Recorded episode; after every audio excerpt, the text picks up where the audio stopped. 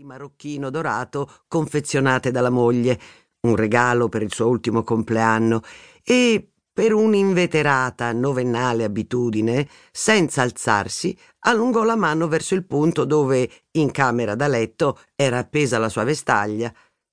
In quell'istante si ricordò improvvisamente del come e del perché dormiva non nella camera da letto coniugale, bensì nel suo studio.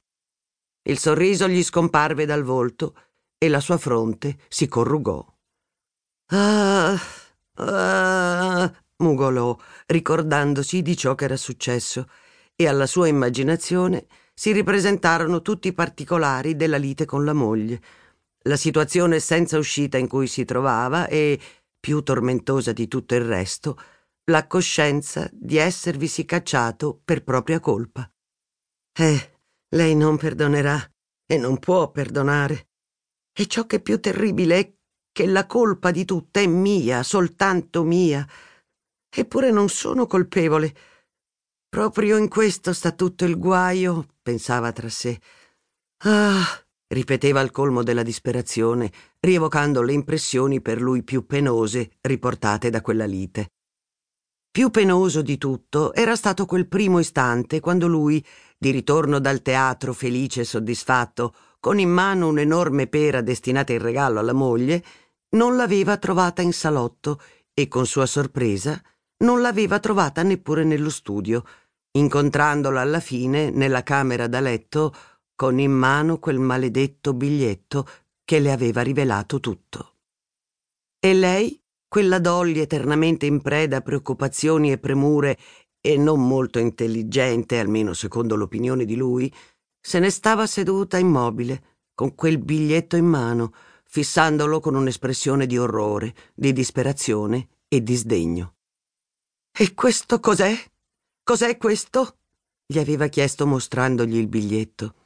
E al ricordo di quell'istante, Stiepan Arkadic, come capita spesso, si tormentava non tanto per l'avvenimento in se stesso, quanto per come egli aveva risposto a quelle parole della moglie.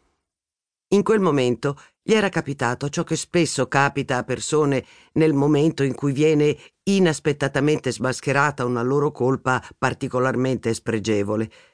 Non era stato capace di adattare l'espressione del volto alla situazione in cui era venuto a trovarsi di fronte alla moglie, che aveva scoperto il suo fallo.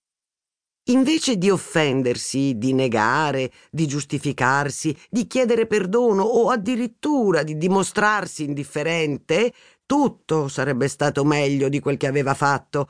Il suo volto, in modo totalmente involontario, riflessi cerebrali condizionati, pensò Stepan Arkadic che si dilettava di fisiologia, si era improvvisamente atteggiato al suo solito bonario e perciò stupido sorriso.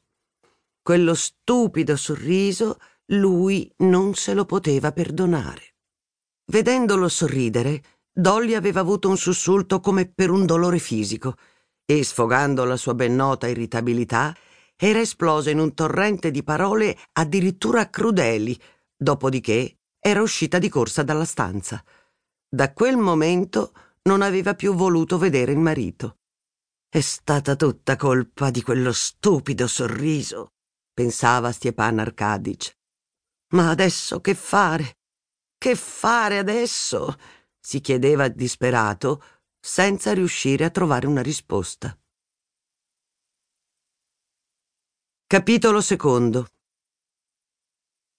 Stepan Arkadic era un uomo sincero con se stesso non era capace di autoingannarsi al punto di convincersi che era pentito di quel che aveva fatto. Adesso non era in grado di pentirsi di ciò di cui invece si era pentito sei anni prima, quando aveva commesso la sua prima infedeltà nei confronti della moglie. Non poteva pentirsi del fatto che lui, un uomo di 34 anni, bello e facile ad innamorarsi, non fosse innamorato della moglie che era di un solo anno più giovane di lui ed era madre di cinque figli viventi e due morti. Si pentiva soltanto del fatto di non averlo saputo tenere nascosto alla moglie, ma adesso avvertiva tutto il peso della propria situazione e provava compassione per la moglie, i figli e se stesso. Forse avrebbe saputo nascondere meglio i suoi peccati alla moglie se si fosse aspettato che quella scoperta avrebbe avuto un tale effetto su di lei. Non aveva mai riflettuto a fondo sulla questione, ma si era fatto confusamente l'idea che la moglie sapesse da un pezzo che lui non le era fedele e preferisse chiudere un occhio. Gli sembrava perfino che lei, una donna ormai esaurita, invecchiata, non bella, per nulla interessante, semplice d'animo e buona soltanto a fare la madre di famiglia, dovesse dimostrarsi indulgente per semplice senso di giustizia. Ah, è terribile. Ah, com'è terribile, ripeteva tra sé Stepan Arkadic, senza che gli venisse in mente nient'altro.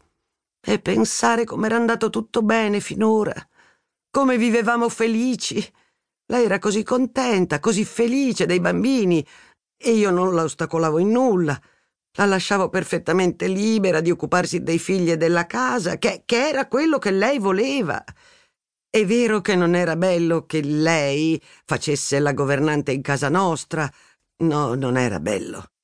C'è qualcosa di volgare, di triviale nel far la corte alla propria governante. Ma che governante era quella! E intanto gli si presentavano vivamente alla memoria i neri occhietti furbi di Mademoiselle Roland e il suo sorriso. Però finché lei era da noi non mi sono permesso nulla. E il peggio è che adesso che lei non è più da noi, oh, doveva capitare proprio ora. Come a farlo apposta. Ah, ma che fare adesso? Che fare? Ma una risposta non c'era eccetto naturalmente la risposta che la vita di per sé dà a tutti i problemi, anche ai più complessi e insolubili, che bisogna vivere occupandosi delle esigenze di ogni giorno, e cioè dimenticarsene.